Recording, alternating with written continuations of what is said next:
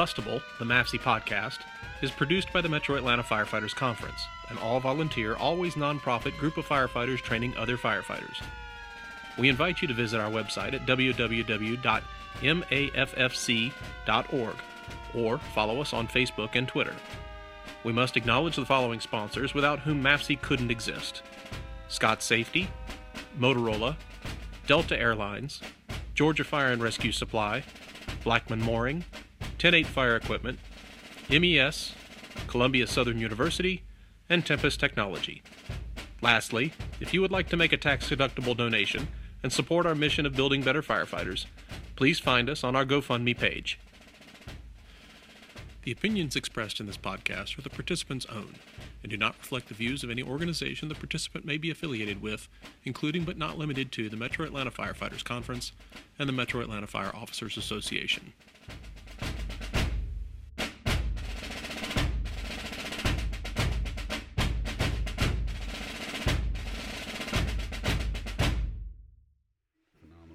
All right, this is uh, our fourth podcast. Uh, I'm a combustible, MAFC combustible podcast. Um, I'm uh, Mike Hatcher, Hatch, uh, work for a major metropolitan department, been on for 24 years. Uh, also have with me uh, Shane Dobson and Bill Voorhees. Uh, I'll let them go ahead and introduce themselves. Uh, I'm Bill Voorhees. And I'm Shane Dobson. How about that? Just that like was, that. That was Uh, also with the major metropolitan department, just like the other three times that we've done this, you guys are getting to know our voices. So That, that's it, you're done? Okay. I'm done. All right, we're in uh, beautiful Hush, Hushton? Hushed. Houston, Houston, in the uh, ground zero of East Coast Rescue Solutions headquarters. Um, it's a it's a beautiful, well put together uh, fabrication shop uh, here, and uh, agree? we He agrees. we are lucky to have with us a salty truck captain from a major metropolitan department, 27 year veteran of uh, the fire service, uh, Rick Myers. Glad to have you with us, Rick. I'm glad to be here. All right. I love being in my shop. Yep. I'm glad to have y'all in my shop. Actually, you know, I think it was, we wanted to do it. in the shop. I thought the shop would be like a super comfortable great spot place. for everybody. Yeah, I'm very comfortable here. I- I'm glad we did it here. I think that's pretty cool. Right, right. We, we've kind of learned from our experiences to Yeah. kind of put you in a comfortable spot because we're going to ask you uncomfortable questions. Uh, there's no such thing as an uncomfortable question, in my opinion. just uncomfortable answers. Answers, that's right. It would be uncomfortable on your end, not mine. So, people that aren't uh, students at MAFC or haven't come to MAFC or haven't been lucky enough to participate in one of your classes, uh, tell us a little bit about yourself. 27 year veteran, as you said, of a major metropolitan department. Um, been on heavy rescues a good predominant, a good majority of my time on the job. Then moved into as an officer, engine companies, truck companies. Special operations is kind of a passion, but yet so is truck work. Um, when you come to MAFC, my thing in training, no matter what be MAFC or or just on the job or in my company, you'll get realistic training.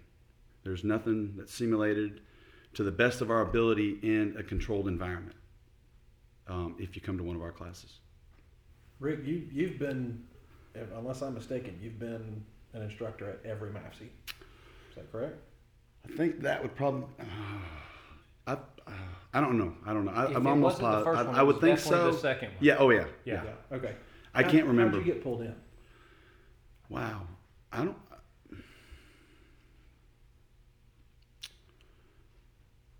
We sold them. I think we sold Cobb a prop and been talking to him for a good time. I don't. I don't really know. To be honest with you, I don't even know how we got to know um, the chief there, um, Tanks, Willie Tanks. Right. That's a great question. Well, he'd have been working with DOB at that time because we were all working part time at Roswell, and that was in that the beginning I don't, stages I don't of even know if MAFC, DOB so- was with him at the first, in the very, very beginning, their first t- teaching classes. For the, No. For the rest of the listeners, who is DOB? Dennis O'Brien, sorry. You'll know DOB. Right. it's just so easy to say. It just rolls off the tongue. Look into this in the future. um, yeah, I don't, I'm, I'm not really sure. I would, I would hate to speak on that because I really Okay. can't remember. It was that long ago. Well, What keeps you coming back? the training, Okay. the people, it's our back door. Um, and I enjoy it. I, I, any any conference that we can come to um, that gets the word out, which is what our ultimate goal is, and everybody on the fire service in this type of capacity is we want to spread the word. And the only way to do that is through conferences. And I think the MAFC has got a great thing coming, coming, great thing, um, inexpensive way to draw the, the masses in from all over. I've seen people from as far west, east, north um, that come to that, and it's, it's just I like to be able to interact with a lot of different cultures because all over the United States is a different culture in a different department, and it's great to be able to interact with those type of individuals and train them, and you see the need for that too, in all aspects of the job. At this at this point, I think, as we were talking earlier, I think um, we're losing the trades amongst the guys coming in. Um, they don't they don't have the trades that they used to have back when we came on. If not if not having a trade going in, but as a rookie and getting other jobs, you start pulling in trades to learn to be a better fireman. And I think that really makes you defines you as a better fireman knowing a lot of different trades. And by trades, you mean like you know can build houses or Construction, electrical, construction, and just learning the basics of tools, hand tools. That's when I got sent to training, one of the, the eye opening things was that uh, we had a group of recruits fresh in the door, and many of them had never started a chainsaw, never had started a lawnmower, you know, and that was kind of those were things that you just kind of took for granted that yes. you're an 18 year old person, you've started a chainsaw before. But that's increasingly, like you said, harder and harder to find. Is the word is the word out there now that I've learned through this upcoming election the millenniums? Is that the millennium? millennials. Millennials Millennials. that are coming in, basically the Xbox generation that we said basically have learned everything through Xbox. I think nothing that they're putting their hands on other than a joystick. I've- got two of those at home. Sure, we all do. we all do. And I- you try to pull them. I try to pull my son, and he does. He works in the shop only because I want to give him something to take out, Right. just like we do on the job when we when we raise kids as a as a captain or as an officer, raising kids in your company. Luke hadn't got a hold of a chainsaw yet. Luke asked for a hold of the chainsaw. I think we ought to go ahead and let him have it. How old is he? 12. Perfect.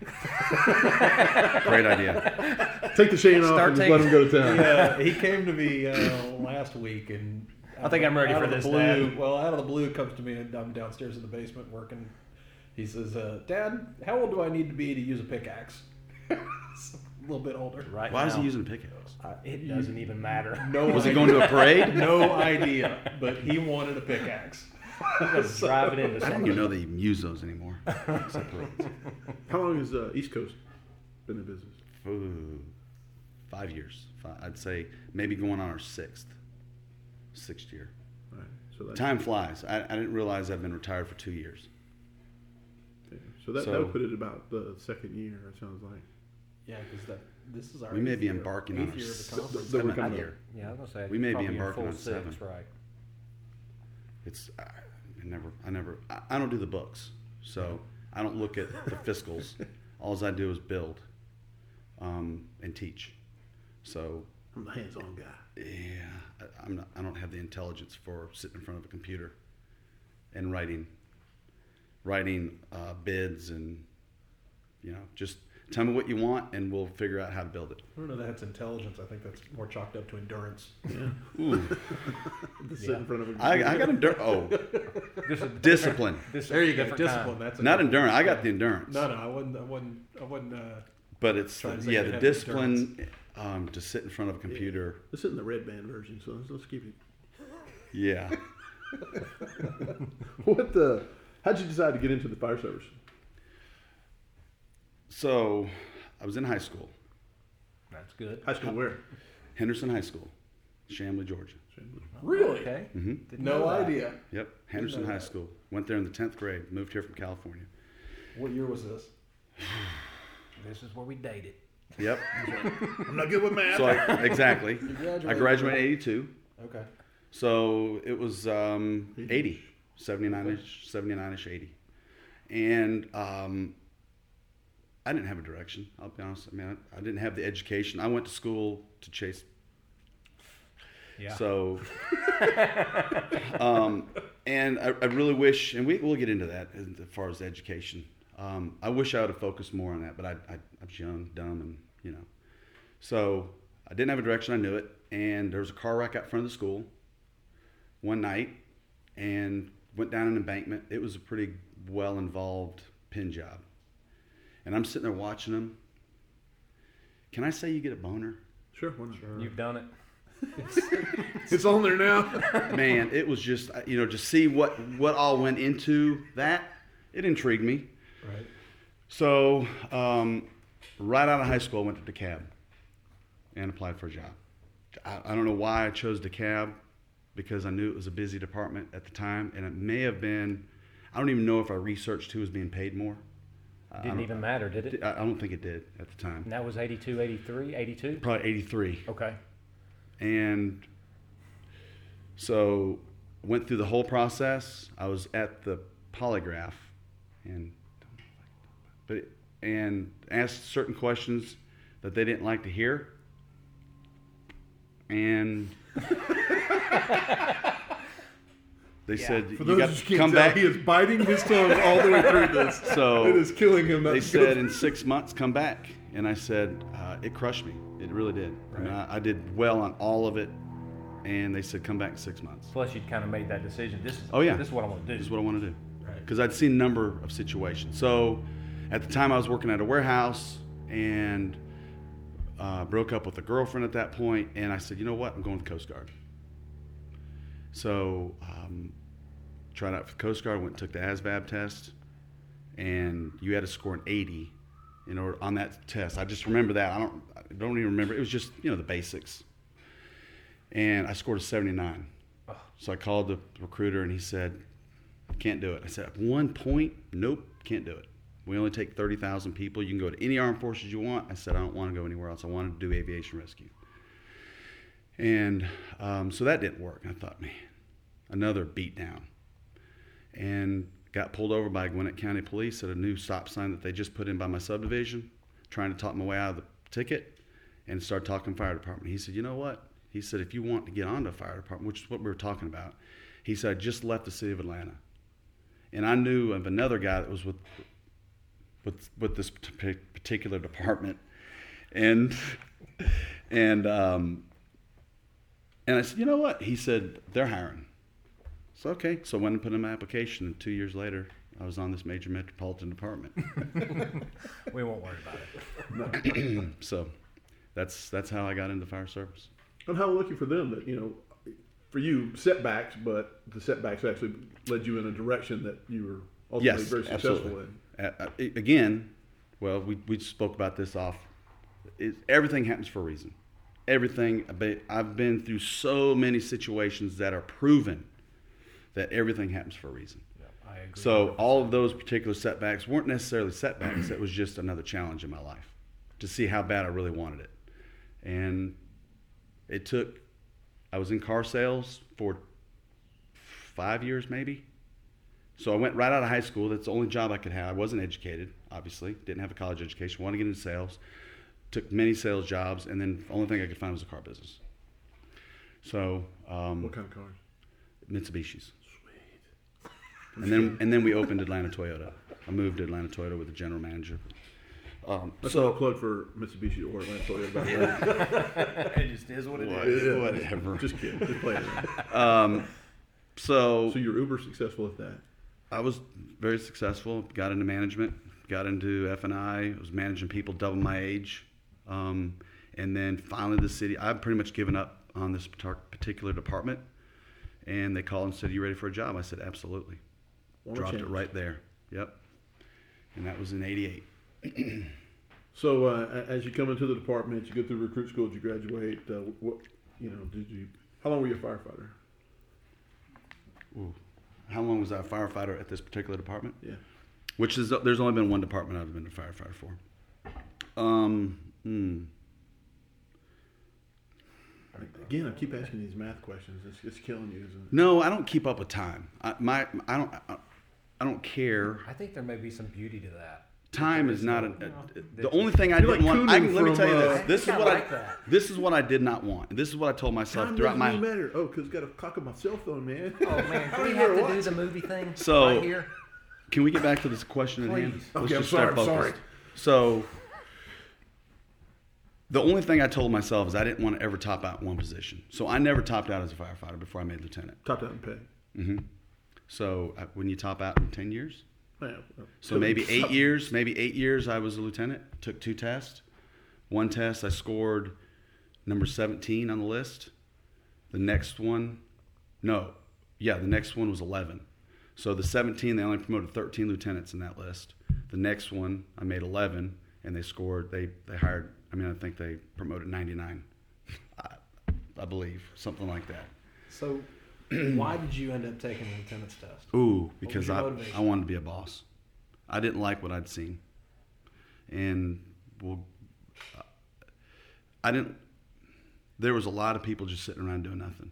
And I just felt like that there was, I need to learn something as a firefighter.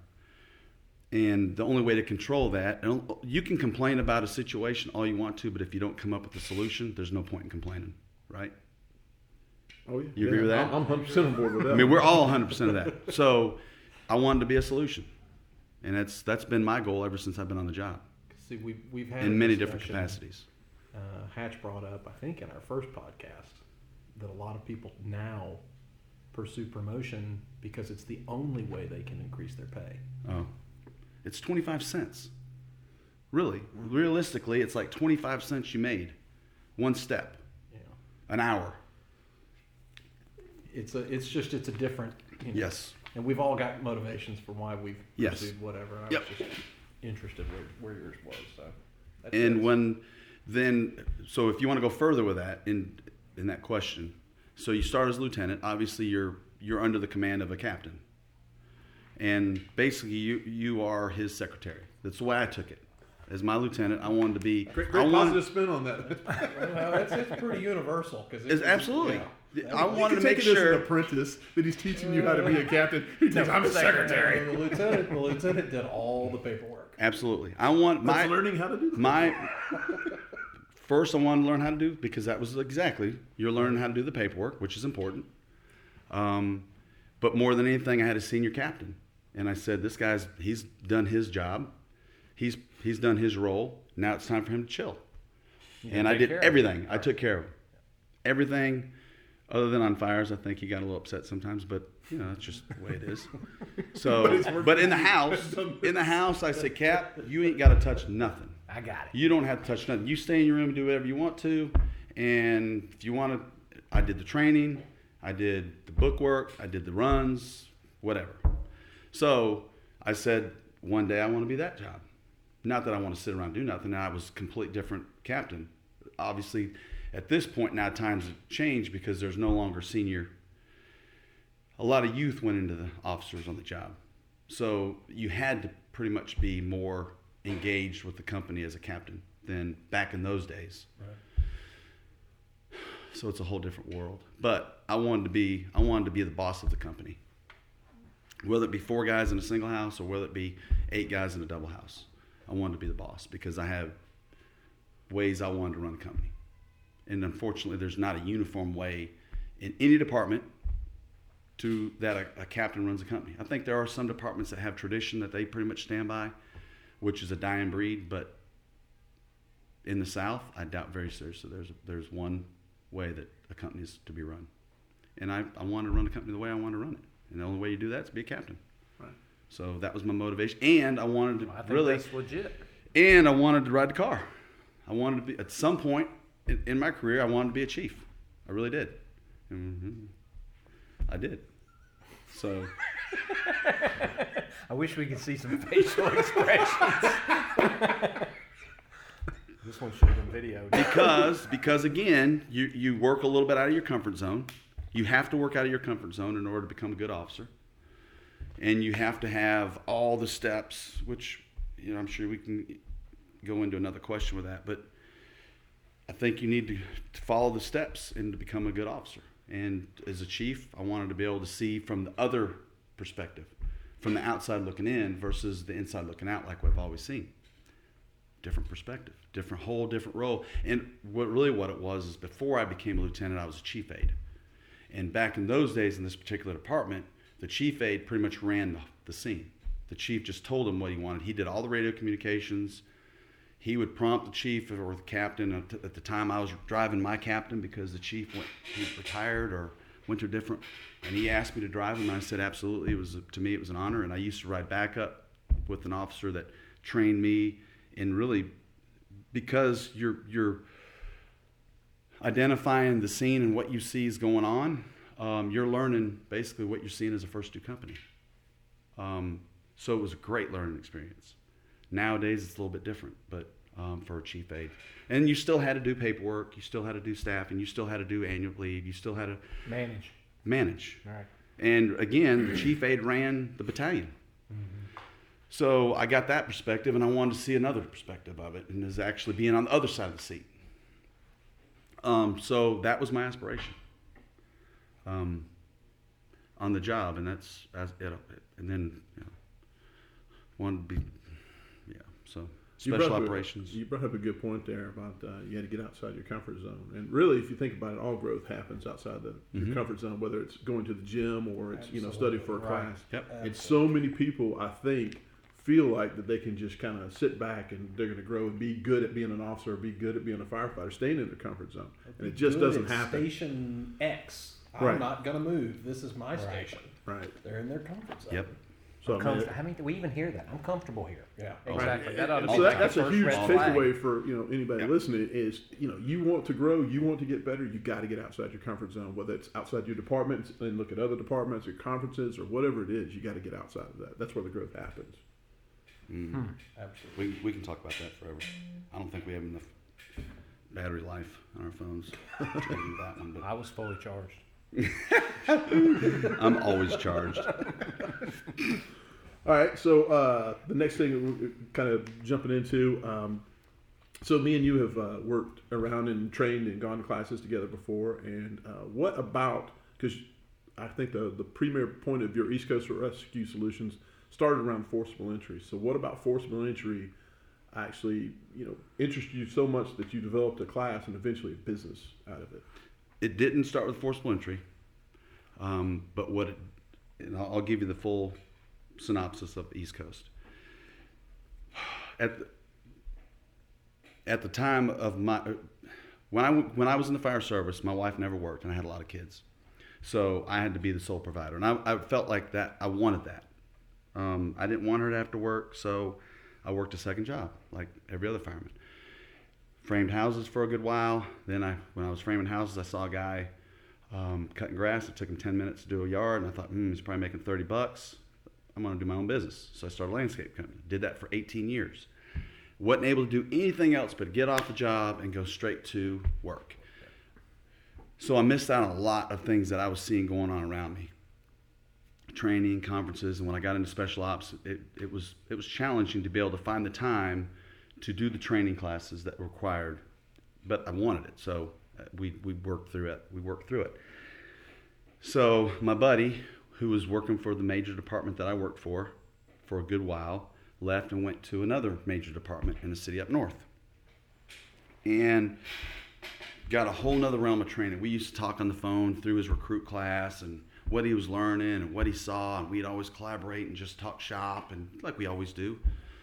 Um, and then what happened was bailout systems in the in this particular area of the United States became mandated that if you were operating on inside of a building, you were required to have a bailout system.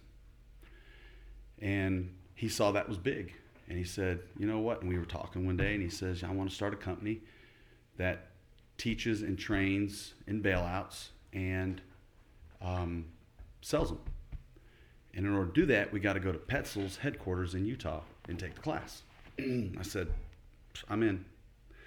My neighbor was talking about possibly buying um, my landscape company, and my father-in-law was talking about starting up another business he wanted me to be involved with. And I said, man, there's just too many things going around that circles around me getting rid of my landscape business. I said, this is a sign. Again, everything happens for a reason, right?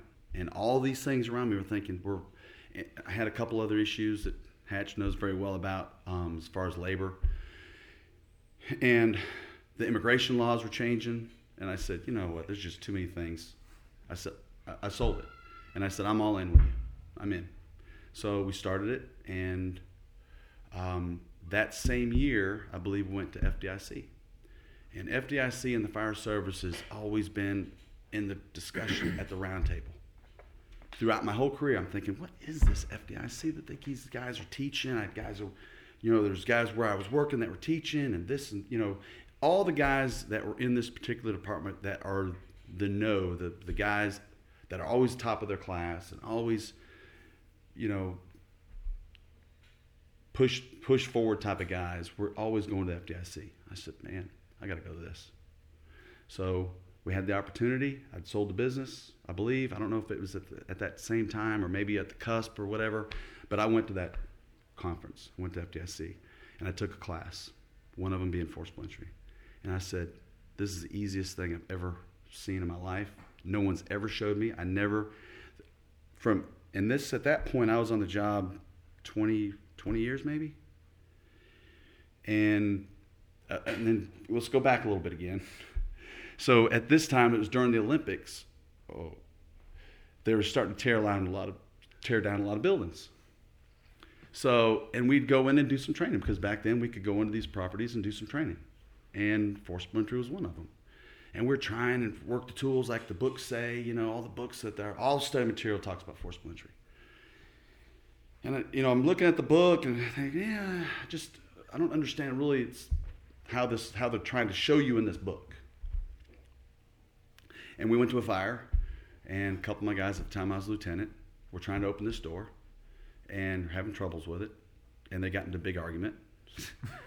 and I thought this is ridiculous. On the fire. So I took forcible entry at FDIC. Took the class and I said, "This is the most easiest stuff." And I'm looking at the props. I think no one's ever taught me this. The whole time I've been on the job, never had it in recruit class, never had it anywhere. No senior guys, all these guys. And I went back and I said, I cannot believe that all you guys that I all talk about FDIC that would go every year never brought this back to my department. Never taught anybody. They went, They went but don't. and for maybe different reasons.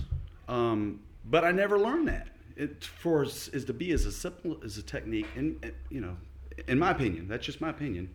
Well, it's, it's a technique that makes sense. It's not Yes. necessarily simple, but it's it's not as complicated as, As or might- As they Right. as you look at it in a book, trying to read it. Right. right. It's not like trying to figure out how the magician gets you know cuts Yes. the person in half. It's it's pretty simple step by step, and that's So- basically what you're saying about something. Yes. So I said I'm going to build a prop that will enable me to teach my guys. This is At the my FDIC station. we went to together, correct? Mhm. Yeah. And I said, I'm going to build a prop. So I went to a project, got an old door, built a frame, the best of what I thought would work, and it worked. Taught my guys, and then guys were filling in. They'd come over. Guys in neighboring companies would come over, and it just blew up from there. And I thought, and everyone's like, man, this is great. This is great. This is great. This is great. We need to do this. And I thought, we need to build another door. And I'd, I'd constantly make the door better, better, better, better, better. And I said, you know what? I think I'd done the whole department and recruit classes. I'd done a couple of recruit classes in this in this particular department Off your door? off my off my props. And it was again, and I don't speak for you, but this is just about bringing it back to the department. Bringing it back to the teaching. What, what is the intent of Yes. FDIC? Right, right, Absolutely. the instructors conference. It's a fire department back. instructor conference. Right. Share some information. Mm-hmm. And I said, you know what? And I talked to Chris. I said, I think we need to take this on the road and include this. And this was basically what I'm bringing to the table for East Coast. So I felt like now I'm, I'm bringing something that I have a worth in the company. because m- really, most of the work in the bailouts was up north Come from him. obviously, which we had some that trickled down, but 90% of what was being done is work on his end of it.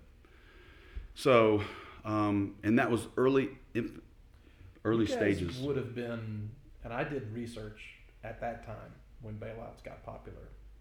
Uh, and there were, you know, Petzl, if you were going to go with that system, you had to receive the training or they wouldn't sell it to you. Mhm. And there were very few companies. At the time I was looking, the nearest Mhm. company was in Tennessee. Mhm. So you guys were. Oh yeah, we're on the cusp. We were, exactly. Yeah, yeah. I mean, And then, um, and it's it's it's done it's done well. I think still, but that was the whole that was the whole background into the forcible entry. Is my whole intent had nothing to do with business whatsoever. My whole intent was to bring this back to my company, Right. and that was it. The guys, company, and the we station company. within the station, right. and it just blew up from there because guys were really liking the training, and and I was able to give back to the department that You, you think they were liking it because this? Hey, this is actually It's new. useful, and it and it's useful. yes, yeah, and it was fun. It's great training. Yeah. It's applicable. Well, Yes, right. it's not something you that's know. you know for so many years the only thing you trained on, and I was, and this is why again I wanted to become an officer, is hose lays were punishment. Hmm. And if if if any time the captain got upset or the lieutenant got upset, guys, we're going to the drill yard, we're laying out hose. Okay, we liked it. All right, let's go. I don't care what time of day it was. It was late at night or whatever. I don't, I don't care. So, but it was a form of punishment versus training. And then, which was my whole reasoning behind getting into special ops, because it was just more diversity in, in what we do as firemen. You know, it gives you, and then you start throwing in ropes and trench and building in that. Uh, construction's always been a kind of a, a thing of mine, and, and I love the co- collapse, and I love the trench, I love getting dirty. It's just, I, basically what it all boils down to is if there's anything going on within the city or where I worked, I want to be a part of it. I want to be a part of it. Yeah. And in special ops, it doesn't matter if you're. I, I was called in off off days that I was work I'm at home, and called in, and that was. How can you not like that? People say, "Oh man, you come in off your off day." No, but I want to be part of it. I want to say I was there, doing it, doing it. Well, I think that's important. I mean, you're talking about what he's that concept right there. What he said. You're talking It's about not. maybe 10, 15 percent of the people are doing that. They want to be that person, Yeah. and that's unfortunate. It'd be nice to be that number be a lot higher than that. You know, want to get in the mix. The big but- question. But he's also creating his own depth too, because you know Oh, yeah. now he knows firefighting skills, now he knows construction skills, now he knows you know technical rescue skills. I mean, you create your own depth, and the fire Mhm. department is one of those beautiful organizations that say, "Tell you what, we're going to bring you in, we're going to teach you how to do your job, and then we're going to pay you to go to other classes to teach you how to do your job even better or more and diversify yourself, whether it be, be a paramedic." Or you know whatever, uh, tactical medic. They send you to classes for all of it, and they pay you to do it. So that self and we have so many people that put on the parking brake and like, well, only if they make me. You know, but That's again, that's about getting outside motivated your person. comfort That's the comfortable person. Yeah, that's too. not the Right. motivated person. Right, right, right, right, right. We can't expect, and this is what we what I had to learn, and it was hard for me to grasp. Is and I've had people pull me back and say, "You got to remember that as an officer, you can't expect everybody within your company or the department to be exactly like you. Just because you're motivated and want to get into special ops, or just because you want to train all day long, every day, to be better, to master the craft, doesn't mean that everyone in your company should." Just because you come to work at 6.30 every morning or at the house at 6 o'clock every morning to relieve them sit down have a cup of coffee talk shop with the guys before they leave doesn't mean that everyone has to. They're required to be there at 7 o'clock in the morning when the bell rings. That's it. So can you write a guy up for being not being 30 minutes early? Absolutely not. It was hard for me to grasp because i think why would somebody not want to be there early to either take in a job early? Because then you think wow i got a job and i'm not even it's it's a half hour early. So I already took in one job. I hadn't even started my own shift. I can still get more for today. I can still get maybe there's chances. This increases my chances of now maybe getting some more work. It's a weird concept. But I went 25 years. and by job, in this fire. For those of you that don't Oh. understand what he's talking about. I, I literally this is this is I no speak, I speak freaking, or fluent. I'm Rick. yes. For 25 years, I used to not be able to sleep at night knowing I'm going to work the next day, either thinking about what I can do, thinking about what I may do, thinking about maybe was an officer, thinking about a training that I can do for the guys, whatever. Just giddy going to work the next day. That's awesome. But I think it's- 25 years. It's literally. that That's- charismatic that's awesome. energy that you have that has drawn so many people to, to want to be around you and work around you, and that's probably made what's made your the business best. so successful. Yeah, And classes, yeah, Yeah. Your class Uh, at, and at, at Massey's they're is one of the most popular ones every year. Yeah, absolutely. they're. Um, Yeah, if anybody's listening to this and thinking I want to take Rick's class uh, in 2017, you need to jump on it when registration opens up because I'm I'm in charge of watching the numbers and that East Coast. class fills up very quickly within the first few days. within our group of guys that surround us. Yeah. I mean, it And it's really very is. entertaining. I mean, these guys are, you know, So you're saying there's a comedy factor? right Yes. there is. They're not all super knowledgeable. And They're, they're, they're a little on the funny side. And the reason why I do that is because I've been in many classes where it's just, ooh, and, and there is no breaking ice because guys are automatically intimidated because it's a, a guy that's teaching from a, another major department or whatever. I mean, Or I've taken classes from guys that are in major departments that were intimidating just because, not because I knew them, but so I break the ice. I said, bro, I'm, I'm just here to have a good time. You know, I, I want them to know that we're here to learn, by all means.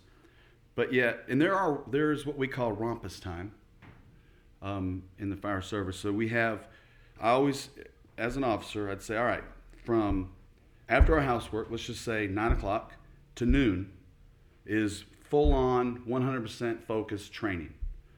Real, you know, real deal from noon after lunch, then we can do rompus time if you want, which is basically just have a good time. But yet at the same time, the guys didn't even realize that we're training and they're learning something. But it may be just something impromptu. It may be something that's, hey, what do you what do you want to do? Throw out a rope bag. Let's do some knots. Let's do, let's try to use one of these mini, you know, a monopod or whatever. It just that's what we call rompus time. It's not a formal, focused training. It's just have a good time, but at the same time, we're still learning. Just impromptu training. Well, it's all impromptu, but it's just informal Right. because I really felt like you, and, and I had to focus them. I had to grab them in because, again, I always surrounded myself and wanted guys in our company that was type A personalities. That's what makes a good company. And you have to get, you have to herd the kittens and say, look, guys, we got to focus. Let's just focus. And I'm the same, I'm the same way. You kidding me right now? So, Oh, he's run that one in there. and you would have to you'd have to do that. So that was the that was the focused couple hours of training that we're going to actually do this, whatever whatever it may be, whether the guys brought it up as an idea or whether I saw something a need, whether it be laying hose, because again, as a special operations company, you have, you're required to do all of it at some point. And there were some cases where we also were a dual company where you're as an engine company and special operations for a short time. So not only do you have to do the firefighting training, but you also have to incorporate special ops training. So, which was challenging in itself. Um, it wasn't a dedicated heavy rescue at the time of this department. All right, so we're going to go back to you surrounding yourself with type A personalities. Yes. Um, so, in that type A personalities, what are four essential tricks of the trade that you would think every firefighter rookie should know? That he should gain through education in the department, or do you think he should bring to the table for as a rookie? No, we're Yes. looking In that for- question. I, I, I want to hear your. There were always those things on scene that a senior person, whether they were a firefighter or an officer, after an incident, you looked at you, you looked at them and you said, "How did you know to do that?" Or why, did you know it was in here? And they'd say, "Well, this, this, and this," and they were connecting dots that I, I just never saw. You I think if you can, I think the main thing with the fire service, in all that we deal with, in whether it be cars or mechanics or, is a trade. You there's there's there's always someone in the fire department that has construction background, and in, in your company, within your company, and this is who you're surrounded. This guy I know does construction, so this is the guy I'd go to in the event that we're in a collapse. This is the guy that does plumbing, so this you know whatever Electrical. whatever the case may be, because it dem- depends on the situation. You got to know which individual you're going to pull from. And in special operations, that's what you typically get. In a regular company, even the same thing. Even as an engine company or a truck company, um, if you're not bringing a trade to the to the table, and nowadays with the millennials, they don't even they haven't even started a weed eater, and that's the first thing I ask in the questions if we're doing a truck company class, and saws are involved and it said how many people have cranked, other than just pulling the saw out of the, out of the compartment, crank it up in the morning, let it run for a few minutes, and then put it right back in.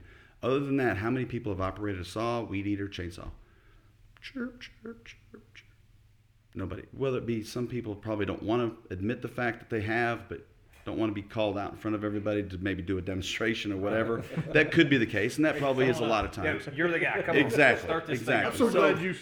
Oh, there is exactly, and that, that there is, but you can tell the minute somebody gets a saw in their hand whether they've operated a saw before in their life, or whether they've whether they have any kind of construction. I think construction, by all means, should be the first thing you should learn in the fire service.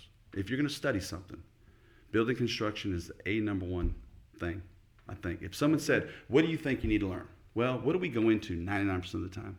Right. Whether it be in a medical call, whether you have to force entry because of an invalid assist, Right. whether you're doing it gentle, just let's just learn the tools how we use, whether it be popping a door, whether it be popping a window. I've seen so many people that they just it's a double hung window, You just pop it right near the lock, and they it's a medical call. So I think construction would be a number one thing that they should bring to the table. And if they don't, they need to first when they get. I think recruit class should spend more time in building construction than one of the than a majority of the classroom portion of anything else. You know, they talk about hose, they talk about Right. all this in PowerPoint. That's useless. That's something you're going to touch, feel, and operate when you get in the, out in the drill yard. Building construction is probably one of those that you can talk about with PowerPoints and pictures, lots of pictures. Still need a field trip to see them, feel, and touch them. Gotta see it. Um, but I think education and really, you, you yeah, you, you got to see it. But the reason why I say that is because we're going into these buildings blind, and it's one of those things that someone said: learn your enemy, know your enemy, no matter what battle you're going into. Right? Whether it be military, whether it be police officers, whether it be firemen, know your enemy. If you're going into a building that you have no idea what's going around on around you, and you don't know building construction, what where do I need to stand? Where's the best place to go if I feel like I'm hearing a creaking? What am I looking for? What am I feeling for? You're useless.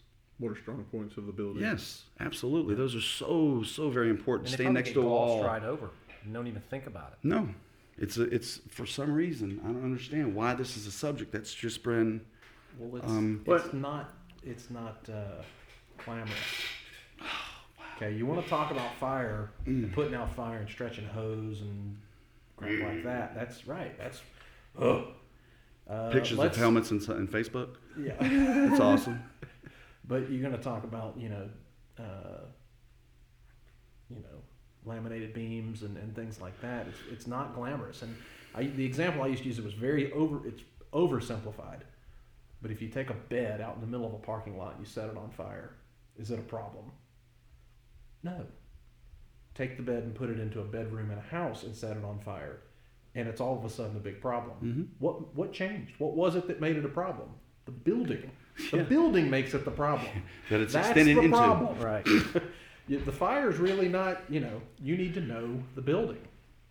And Well- construction. Well, something as simple as like knee walls. You know, we take for granted we know what knee walls are, but mm-hmm. the complications of it and the millennials don't even understand. They've seen it mm-hmm. before, but we have to give it a good description, have pictures of it, and show what's, why is this a problem, all the voids that it has with it. And so every time I'm in classes, you know, you'll have see some guy, 20 year veteran up there, say, "Oh yeah, yeah, yeah, you just make sure to do this with the knee walls." Well, go ahead and explain to him what a knee wall is. Yeah.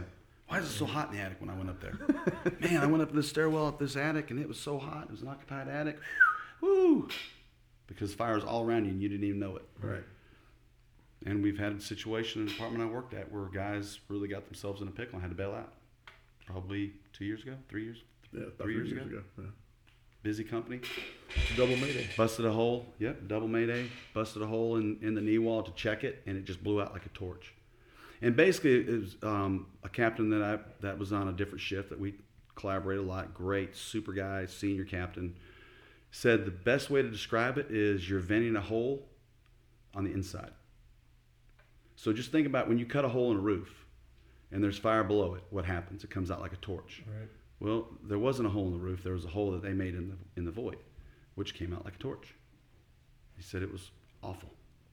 Hmm. So, again, how many people within that company knew what they were opening up? Yeah, they knew they were opening up a void, but even as an officer, and you're going to size up a building, and you know that it's a lightweight wood frame versus an urban old style wood frame you know that you're talking about bigger dimensional lumber, so you have more of a reaction time. And that's what I always used to use in my class in building construction, which again is a solution. I felt like it was a need and helped develop a class. So one of the things that I like to say is is reaction time. As a first due officer, you pull up and you see fire blowing out one window. You turn around, tell the guys we're doing this, we're gonna lay out inch three quarter, whatever the case may be, go ahead and secure a water source, get the line in place, and all of a sudden you turn around and you think, oh wow, now it's out four windows and through the attic.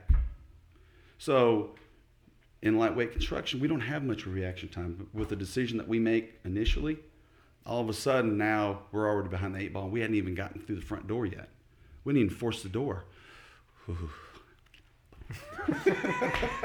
so It's getting excited. now you're talking about urban. Take a deep breath, But now when you're talking about plaster and lath and you're talking about bigger dimensional lumber in an urban setting, you have a little bit more of a reaction time than you would in lightweight construction. You have a little bit more. Well, you know that if you're in a fire resistant building, fire resistant is designed to keep the fire within the compartment it starts. It's not allowed to go horizontal. It's not allowed to go vertical. The only way that it's going to extend is auto exposure, right? So from floor to floor, out the windows. That's the only way in a true fire resistant building. If you don't know that and you're an officer in a downtown company and you think, man, I got all the time in the world, as long as that window stays in check, and it generally will. It, it- they're built like that because it's going to keep within that compartment, whether it's sprinkled or not. It's still going to stay within that compartment. You have one room to put out. You can do that with a booster. Now, whether that doorway's open in the hallway is a different story as well. But anyway, reaction time. And if you don't know building construction as an officer as a rookie, I think that's that's what you need to bring to the table. Do we have battery life still? up? No, Oh, Sorry, I didn't mean to get on that. so that would be your number one of the four things. I think so. Along with the basics. I mean, you know, uh, everyone needs to be able to throw a ladder, which is another another um, task that I think is con where if you go into a company and said, y'all raise ladders? Mm, yeah, we have to. Even an engine company. An engine company maybe pull up and the guy's falling out a window. What are you going to do? Did they ever pull the ladders off the rig? So I think that's kind of a, a thing that's gone by the wayside. And it's, it's increasingly getting in the South. I see a lot more ladders being thrown. I think through education Yeah. and the teachings that we're doing in truck company classes and conferences like MAFC, we're throwing ladders. I agree with that. I think we've seen a huge change in that huge. for us. Forcible entry, there's a lot more companies on the market doing it, a lot more, a lot more simulators out there on the market. Ladders are being thrown. There's a lot, there is a huge influx of what we're bringing back. So the culture is slowly changing in that respect. That was what I was going to ask you. Was how long do you think those Ooh, changes take? man, I, I want that. I ask myself that question, and every time we get into a round table at a conference, or whether it be in a restaurant under having a Coca Cola. Um, You could say adult beverage. oh, really? Yeah. Yeah. right. Oh, okay. We're all adults. So we're sitting talking shop, and you're talking, and this again, this is why I love going to these conferences because you're talking with a guy from New York, a guy from New Jersey, a guy from Vegas, a guy from wherever, and we're just talking about what's your department do, and it- that's how you learn and throw out ideas and. Um, but the big question is, how do we change the culture? I want to know how can I, as an officer of a department, which how can we change the culture of what, what's going on? And it starts with recruitment. Yeah, I think it starts there, but specifically for an officer, and you said this earlier, um, I think you have to maintain some expectations. Ooh. They need to be realistic, of course, but the fact that you maintain them has a lot to do with. Uh, Is that? I don't Shit, know. You didn't turn your phone off? no, actually, uh, actually, I did. No, you didn't. Clearly, I did not.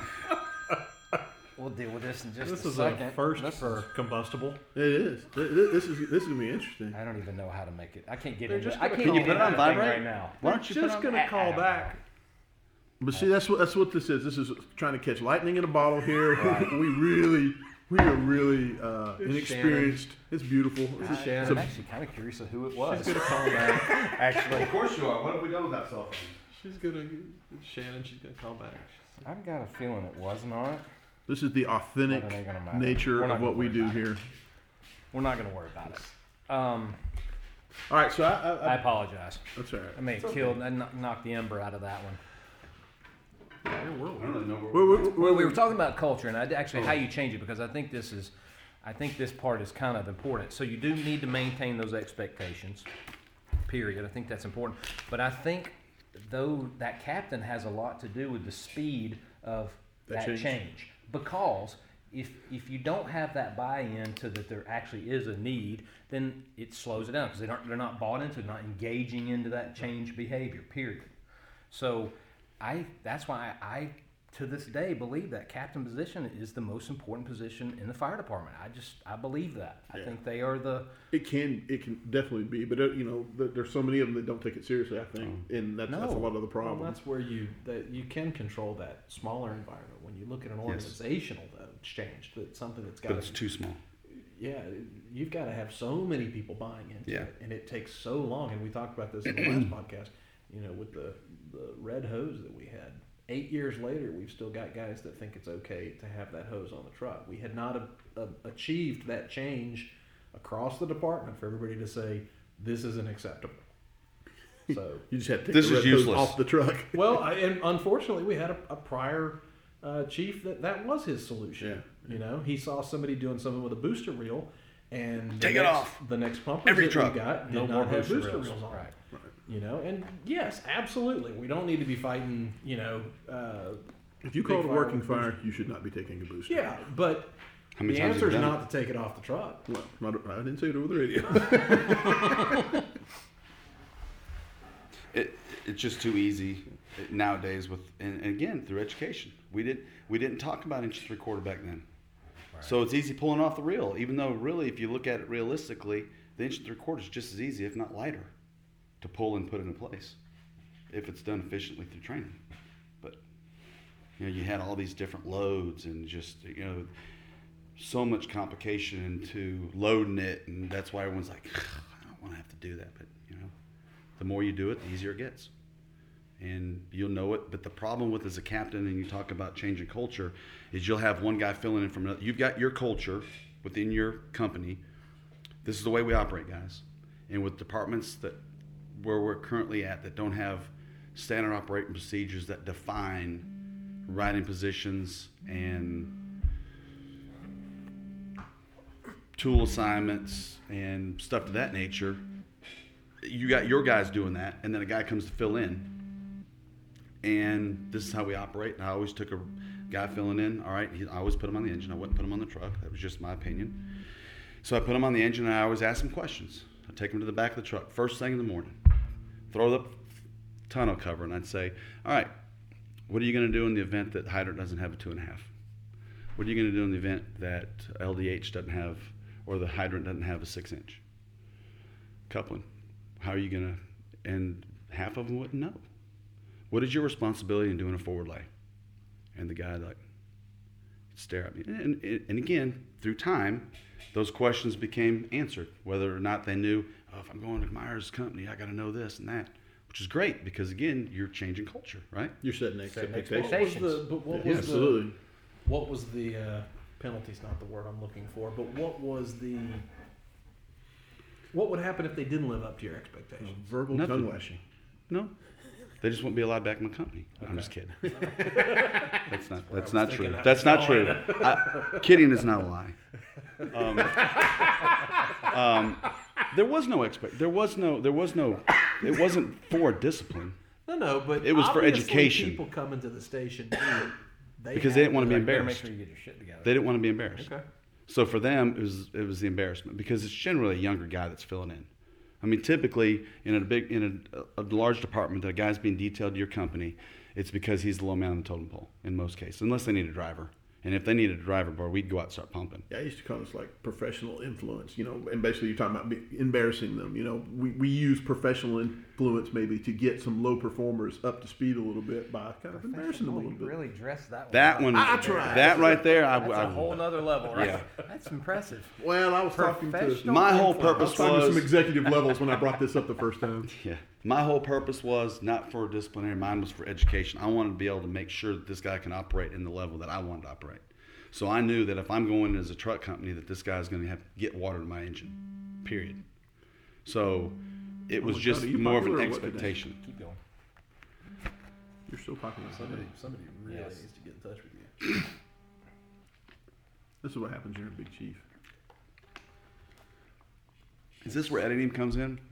Do we need No, to clap uh, every time that see we? how Who this knows? We're- goes. We'll, we'll see what happens. Just keep doing I doing. don't think we've ever had one where the no, where we're, the vibrations take over. it's okay. Just don't stop. Just keep going. Go to the. Uh, I think it's actually a good time to to segue into that question about education. Well, well, I was going to actually, you know, Go go see what he needs. so since we've, uh, uh, me and you've worked together Transition. Mhm. for, uh, and uh, gone to classes and been around each other for years and years, and so I, I know a lot of uh, stories, a lot of your background. But you know, tell the listeners maybe uh, uh, an interesting story that uh, they may be able to learn something from. You talking about a war story? Yeah, let's let's do a war story. Um, I got a number of war stories, but I, I've got a medical one, and Trust I me, guess they'll, they'll be stunned to find out you have a medical. One. I'm stunned to find out you have a this medical. is gonna this is gonna this is gonna be this is gonna identify where I was, but um, Please do not turn off the podcast at this point. Go ahead and let him finish. so yeah, um, I was first due to uh, the courthouse shooting. That to me was a pretty pinnacle moment, um, and as a um, I was one of the second due to the Olympic bombing. Um, but the mage, the life altering, or no, I had many times of brushes of death, I guess you can say. And one of them, I think that's the most memorable, and it was just relived um, when I took my wife downtown for a doctor's appointment, and we ate lunch at the place next door to the building, a high rise building where I ran out of air, probably 200 feet into the building, and thought it was it. I, I, I literally thought, this is it. And um, and then I had the situation with the flashover, which is a great learning experience for me. It was probably a year on the job. All right, man. Don't overload this, man. Get- Just. I, I don't know. And there's like, we can go on forever on Well, war just, stories. just do one. All right. So you already started. That's So it. How, So- how, wanna how'd you get no, 200 I feet wanna know, and this is I don't take this as an attack. How'd you run out of air? Um, so we pull up to this. I was on squad. I was I was riding in charge, and pull up to this high rise. Fire blowing out two built two room two windows in the middle of the building. It's cakewalk. Company's already operating. Hoses are being stretched. Um, so I thought they said, all right, go assist company whatever in stretching line and finding where the fire's at. So we go to the fire floor, one end of the building. I think couple. We go to one end of the building. So, It's in the middle, and I knew that. what floor are we talking about? The Sixth, I think it was like the seventh floor. Okay, so you, are you breathing air as soon as you No. hit the building, or No, Okay. when we got up there initially, really wasn't that bad. It was you could see. so you got to the floor. We get to the fire floor and there's spaghetti from one end of the hallway to the to where they connected. They connected to the fire floor. Whoops. Exactly.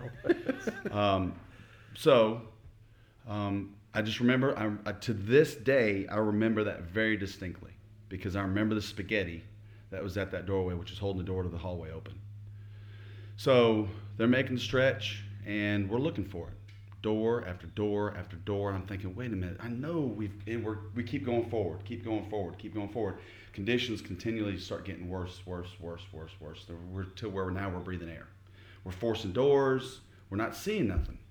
All we're feeling is the heat coming down, banking down, smoke's coming into the hallway, but we don't know where the fire. And I know, I said, I know we have to be in the middle of this building. And what had happened was, and we were operating for so long, and then my Vibralert starts going off. I said, I, I got a few more minutes. And I think we were using Survivairs at the time. Because I remember putting my hose in my coat. Which were I hour remember- long bo- bottles. You had a sixty. Yeah, it was Yes. 60 minute bottles. Mhm. Yep. And, um, but we're working. Right. We were working. And I just remember thinking, ah, you know, I got I got some time. Conditions start getting worse. Oh, I got another one. And um, all of a sudden, no, no, no. I, I turned around. I said, look, I gotta go. So I tapped the guy and I said, bro, I'm out of air. I gotta go. And everyone, pretty much at that time, all the bells ringing. You know, we're all at the same time. And this is this is before heads up displays and masks. Oh, absolutely. This is way- this is- okay. Just this to is make sure back. keeping our listeners up. um, and got on the hose and started tracing the hose back. I said, I know this is going to take me back to the stairwell. And I thought to myself, and then probably midway through when I went, that's when I went, and I'm sucking nothing. I thought, oh, there's disconnected, stuck in my coat, think I'm good. You know, taking in a little bit of smoke, taking in a feed. Mm. And um, I'm thinking, oh, I know when I get to the stairwell, I'm going to be in this all this spaghetti, and I'm just going to die right there. I'm not going to be able to get out. And all of a sudden, ping, my head, my helmet hit the stairwell to the, the um, handrail of the stairwell. I mean, I literally ran right into it. And I said, "Oh, thank God," and I, I kissed the floor. Right. So I'm going downstairs, and Mayday comes out. Two of my guys were, same thing. Ran out of air, got disoriented, and it became, you know, it we're, and I'm meeting people at the stairwell. Everyone's doing the same thing. We still hadn't even found the fire yet. And go down. Truck 11's right behind me. He says, "Hey, bro, we got we got the truck right in front. We'll get it. We'll put the stick up." We tell the guys to get on there. And this particular building has a ledge probably two or three foot outside the building, which is the only thing because we're looking up at the building and the fire is steadily advancing toward the two guys that gave out the mayday, who ran out of air. Young guys had gotten on the squad, got separated from the company, and for some reason or another, and gave the mayday, which intros to another question. But um, got the truck up. The truck just barely reached. Got them down, and multiple people ran out of air. And come to find out, it was a telemarketing. So there was a wall between the window and the doorway of the hallway that went full length of the building, and it was all cubicles. So the guys got entangled in the cubicles. They're doing searches, and that's how they ran out of air. We just couldn't find the fire because there was a wall there between the window, and they ended up putting that through a flying standpipe off the Hmm. truck. And it was, and there was another captain who was the chief of a, uh, some I think chief of another department. I don't think he is now. I think he's retired. That was a captain of a downtown company. Ran out of air, and he was all messed up because he was in a, it, was in a pinch too. So people were running out of air all over the place for various reasons because you know just conditions deteriorated pretty rapidly once it got into the ceiling. And you said you went down. This is this was the call that when you went downtown to, to take your wife to the doctor. You No, no, no. So then, yes. That so then I went to the doctor the other day. So obviously this stayed with you. Oh, absolutely. what, absolutely. what was the lesson that you took away from it? If when your vibrate alert goes off, regardless, which we've learned that through education, you just go out. Right. We, you know, I, we, we all say, ah, I got time. Oh, because conditions, conditions at the time really weren't that bad. Sure. But all of a sudden, boom. And I had the same situation in another house that we're searching. Conditions are no big deal, but we're still breathing air. And conditions just wrap. We're looking for the fire, couldn't find it. It was in a void.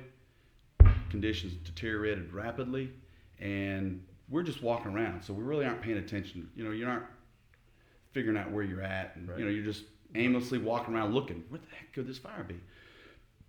And it was in an occupied attic of probably the third floor of a you know older style house, and all of a sudden just zero visibility, and I'm out of air, and that was ugly too.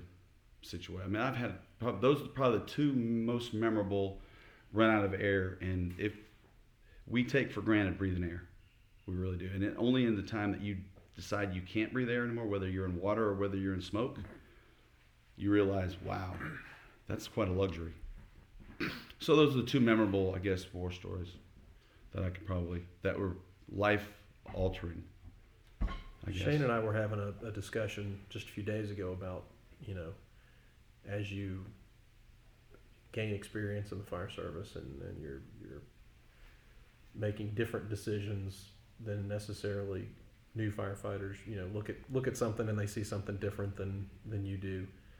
Is that all tied to incidents from our past where we can we instantly go back and say, this is that situation again, and I'm not going to make that same mistake again. You know, and I think we end up loaded up with those. Mhm. If you're if you're open to the idea and a student, uh, you end up cataloging those and you keep putting them in your you know Rolodex exactly you know Mhm. to, to say hey this is this is very similar to that right here. We're not going to make that same mistake again. We're lucky in the fact that being that we were on during the days of the heyday, where we were fighting a lot of fires on a pretty regular basis, that we have a Rolodex in our memory bank that allows us to teach from that. Now, whether or not someone takes that and because we were young once too, and we used to, come on. Well, and That happens to Rick, you somebody don't need to be in there. I got this. I got this. I think you, your class probably enjoys a better success. But I taught a class for years, uh, and there was one thing that I begged the students to do at the end of an eight-hour class. And when I went back and checked after, you know, six months, a year, none of them had done it. And uh, I can't remember his name from New York, uh, from FDNY, uh, with Black Sunday. He goes around and Jeff gives Cool. Cooley. Cooley, right. Gives class on bailing out and all that. And after the class, because I'd experienced this with my class, I went up to him and I, you know, I said, "It's a great class. I have a bailout system. You know, how many people do you find after this class that take what you've taught and actually go do something about it?" And he said, "Very few, very few." You know, and I think that all goes back to: Are you truly open to listening and you know Mm. taking that lesson and putting it in your Rolodex, or do you just sit there and you nod, you go, "That's a great class. This was time well spent." Well, that leads us into the next discussion that we were talking about the experience versus education. So we had the benefit of being on for several years. We've been to, you know, lots of fires and, and we had that experience, but there's fewer and fewer fires happening now. And so the only thing that individuals can kind of hmm. gain somewhat in ex- or experience is through education. So what, do- what, do- what do we do? How, how do we bridge that gap between Man, that's a great question. Actually, I think that's a pretty horrible question, but I think you No. know where I'm going. I worded it terribly. How do we teach from a book on what we've gained through experience? Right. There you go. See, look at you. Man. And You don't have to know there about is, computers. I, I guess, with the programs that we've got now, uh, man, I, there there is no way. You you I can't think the- teach. You cannot. But we are still can. fighting fires. You can, There is simulations you that are. You can, and it has everything to do with who's saying it. No, I'm talking about fire. The credibility of the firefighter. instructor? I'm, I'm talking Well- about feeling the heat. I'm talking about when no, you're no, talking. yeah, okay, you, know, can't. That's that's not book. That's what. I'm talking about. That's not book learning. Right. No, but, But that's there- because we're lacking in the fires like they were. N- You're trying to teach somebody that isn't going to those on a regular basis. You you can't teach that. But also the dynamics of the fires are changing too. I mean, there's more hydrocarbons and everything that- Yes. that's in there. So they, they Mhm. there's things that have changed, and we can't always use the same tactics But we, were still using. dealt with that. Yeah, we, We just happen to increase the GPMs, which we've done that. right. We've done that a lot with change of hose and But I mean, nozzles and you with a with a, a business on on giving classes and giving things like that. I mean, are you able to replicate to a level that you feel that these you're giving these guys what they need in lack of having experience? Are you able Yes. to educate them? if it, yes, you can do through live fire training. You can give them as realistic as possible to have a controlled environment training that they need that they can take as with experience. I just I think all of that's dependent on the instructor, Of course. and I, not just on the talent of the instructor, but there's a reputation. The Yeah, credibility. the education. Exactly. Yes. And that, that instructor that's telling me don't do this or do this has 20, 25 years, whatever, in a you know situation where they've seen a lot, and I know you know, and we've all had them in our in Mhm. our experience. Those people in the department where if that person said Absolutely. Come you out. need to do this, Right. that, it was it. I, I used to joke. I had a lieutenant that if he told me to go in naked, I'd I'd go okay and start stripping. You know, I mean, it, it was. I had that much faith in his. You may be a little. We all had mentors. We've all had mentors on the job that we knew had credibility right. that we it- latched onto. that education, that that type of education is dependent on, you know, if you if you end up going The down and taking delivering it. exact same live fire training, but it's somebody who is two years in the fire service Oh. and was assigned to training after they came out of the fire, you know, the recruit school. I'm gonna go take the class if they tell me to, but I'm kind of, you know, You're leaning toward the credibility, and that I everyone, a, an instructor has to build credibility. yeah. And I've talked to many people, But how, but how did they do that? You start small. Uh, well, and I think there's a there's a, a large part of this, and it's a it's a discussion on your credibility within the department. I think that you get endorsed by others, and that endorsement carries a huge part of your. You know, I, I mean, I had I had a senior I might a senior captain that basically kind of endorsed me. He didn't, you know, he basically put his arm around me and said to the rest of the department, "This guy's okay." And that took me a, a good little way. I've actually seen you of, do that. You know, What's that? Endorse individuals, bringing them on. Oh, you know, absolutely. people that Sure. you know. Oh, absolutely. just by virtue of You want to give them the nod, Sure. and I want the nod. and they've they've lasted a year at Rick Station, Mhm. so they must be pretty jam up. And then when they end up somewhere as a lieutenant, they they bring that with them. Uh huh. That was the goal. Yeah, That was the goal. Give them something to take with them for the rest of their career. Right. Right, but it was also your word of endorsement, like you said, that kind of they, they realized by working with you and interacting with you, if you didn't shun them and completely, you know, put them in a hole or, Or or, or send them know, to fill in every shift. Somebody got a pumper's license while they were ch- assigned at your station. Well, that person knows how to pump a truck. you know, that, Yeah. that kind of an endorsement. Yeah, and it's. But I think the problem is that now that these conferences and these training seminars and whatever have become the thing of the norm, there's a lot of them out there, a lot of them, and people people want to get involved, and I think it's great for a younger guy to say, you know, I want to get involved with this, and I want to start teaching. Well, if you haven't built the credibility within your department, um, and maybe you're teaching, uh, just for an example, you're teaching ladders, but yet you've never been on a ladder truck. Then people know that.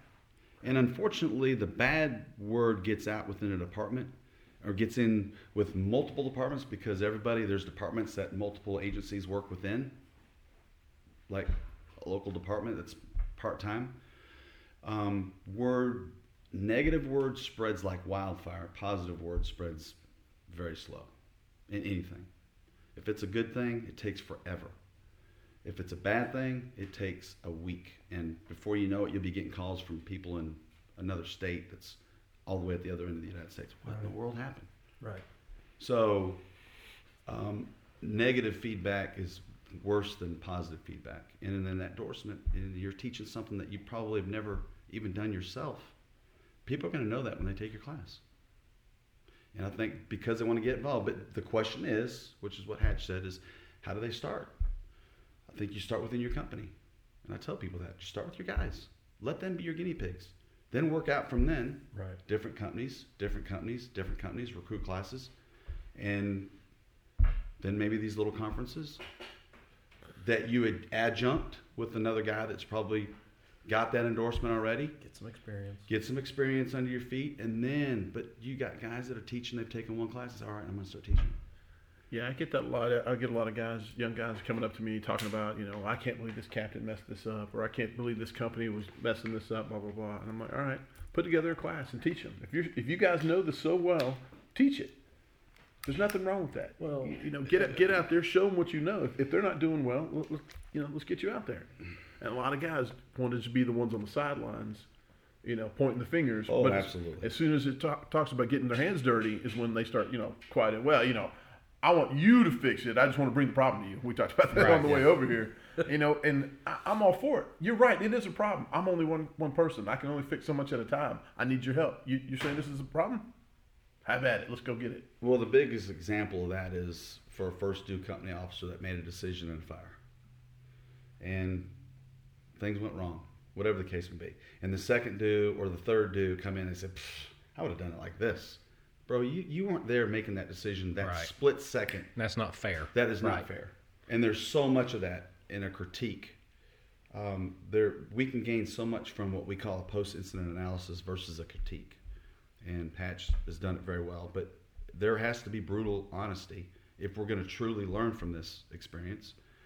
But yet also throw a softball and say, look, you know, we understand we're going to make mistakes. We've all been officers before, and we've all made bad decisions. And thank God everyone's. But did we learn from that decision? Absolutely. Now, whether we want to admit, and the problem is with the youth and the egos, there's a lot of egos in the fire service. There's a lot of egos in public safety, I should say, right? So whether you can There's actually admit to yourself anymore. that you made a mistake, that's the only way you're going to grow as an officer or as a fireman, right? Again, getting outside your comfort zone. You no, just admit the fact that you know what I made a bad decision. Right. Made a bad decision. Did I learn from it? Yeah, I absolutely. I tell you what, we man. have to learn from our mistakes.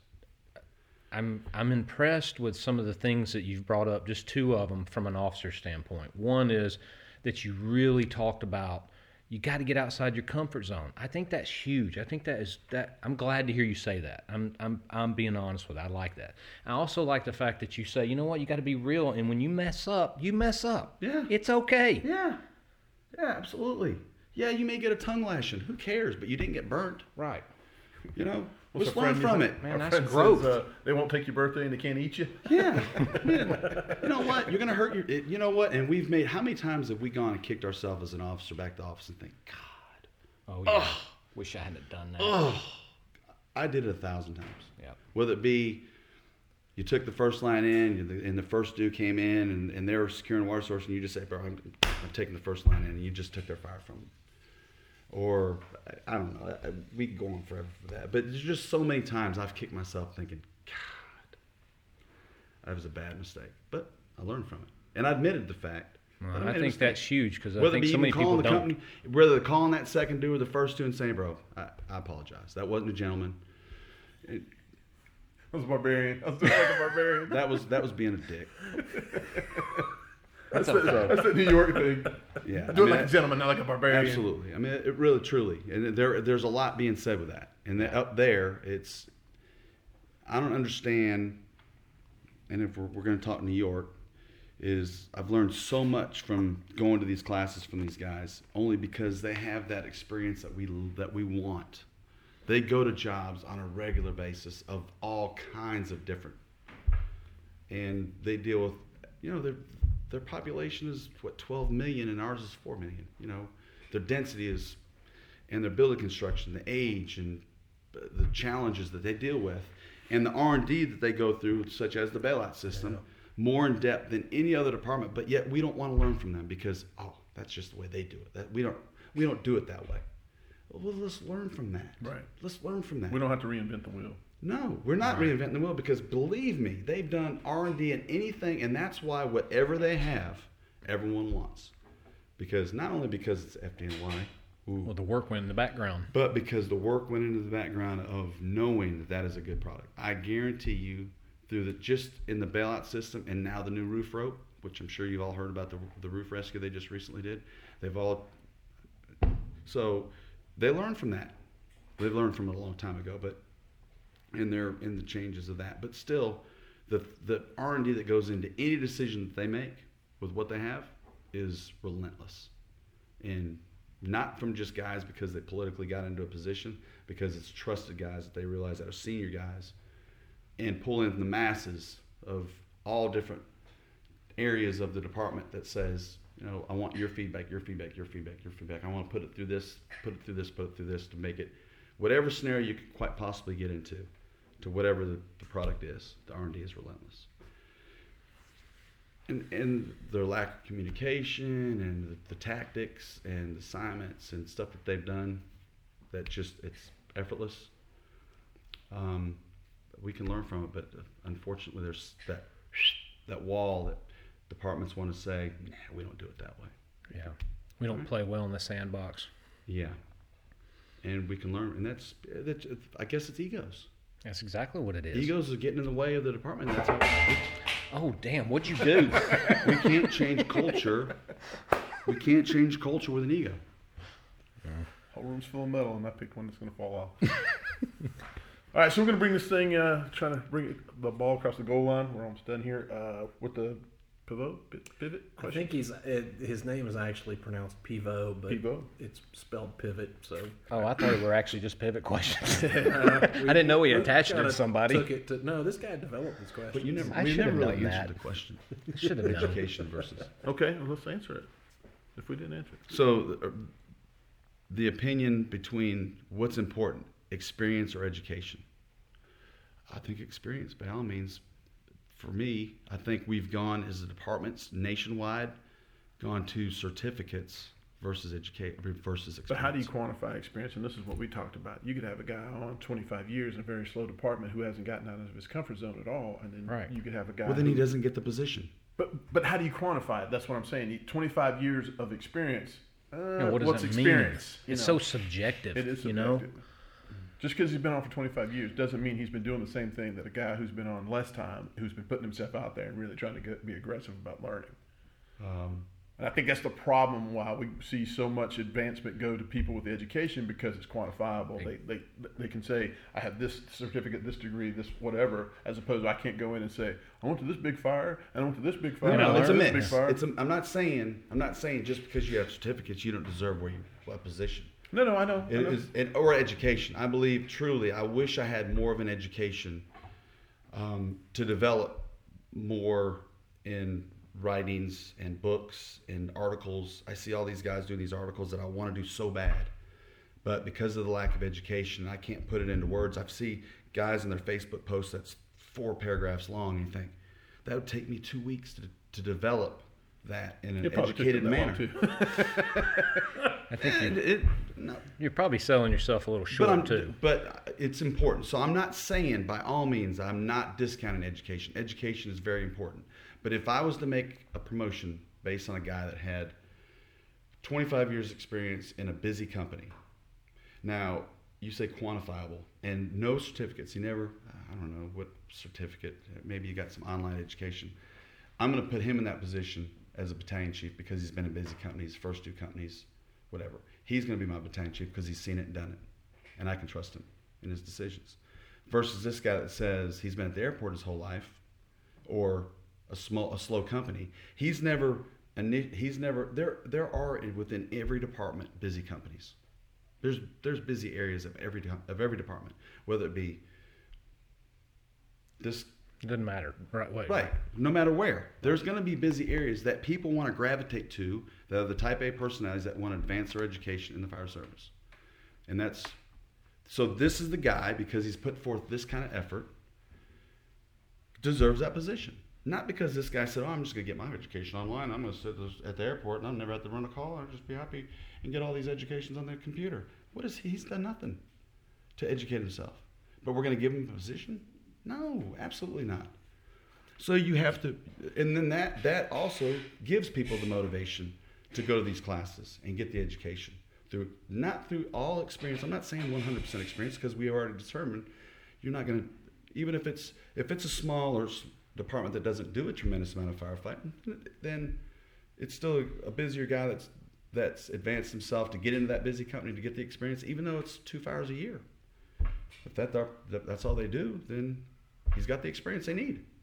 Now, if you got a department that's doing a lot of fires every year, and he's not worked his way toward a busy company and tried to get that experience as a first due and try to become a, a truck captain and an engine boss and whatever, ride the seat on the car um, to learn that, then he gets a position because he's put himself out there and worked hard to get it.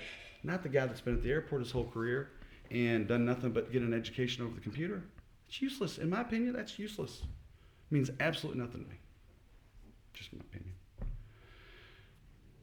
Right? I mean, It's your opinion. why are y'all That's- looking at me like I'm speaking Greek? no, Is it's bad? No, it's not. No, it's just the beauty of it. It's your No. opinion. Yes. We got. We asked you to do it for a reason. We want to know what your opinion is. Yeah, uh, It's okay. that- that's my take It's not on right or wrong. It's just your opinion. Yeah. It's good. Let's move on to the next question. So, what's your uh, favorite word on the fire ground? Water on the fire. Water on the fire. What's your least favorite word on Mayday, the fire? mayday, mayday. Ooh. Yeah, Who doesn't? I, I would I would agree with that one.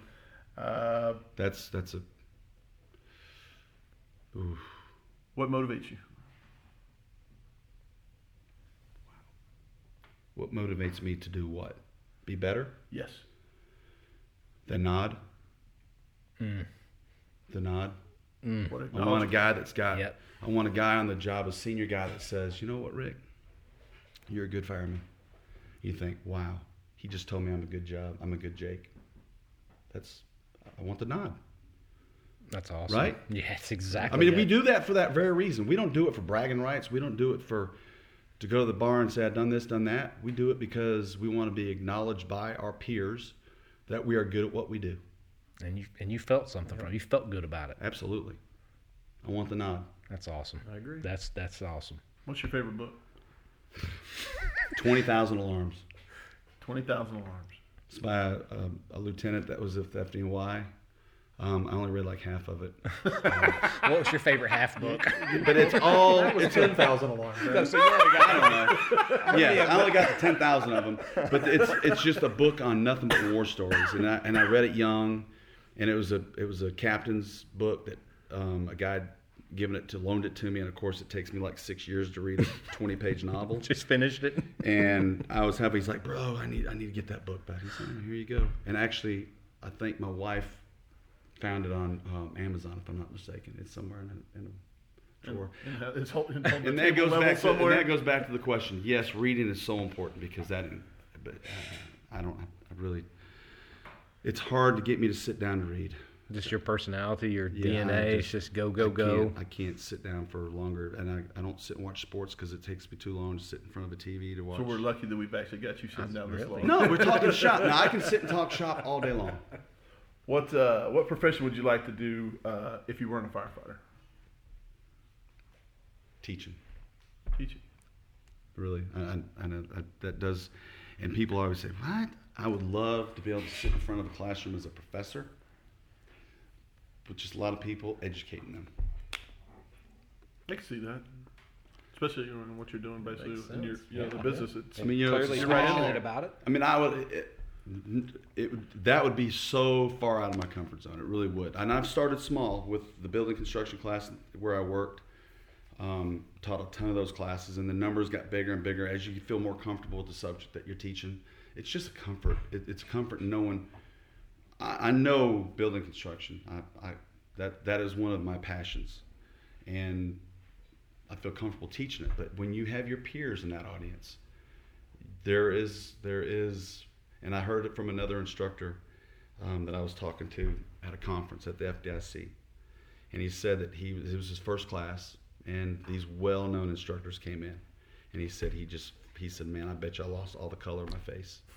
He said i was so nervous because i wanted to get the nod from these guys right. He was intimidated by their presence. he was very Right. intimidated by their presence. And he said after the class, he basically went up to him and said, "Hey, what'd you think about the class?"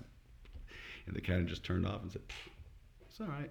oh, Damn, not what I was looking for. Crushing, yeah. So you know, it's I'm sure. You, but again, that's where your egos come in. You're like, I can do a better class than that. You know, he does. He delivers a fantastic class, but. Um, Wow.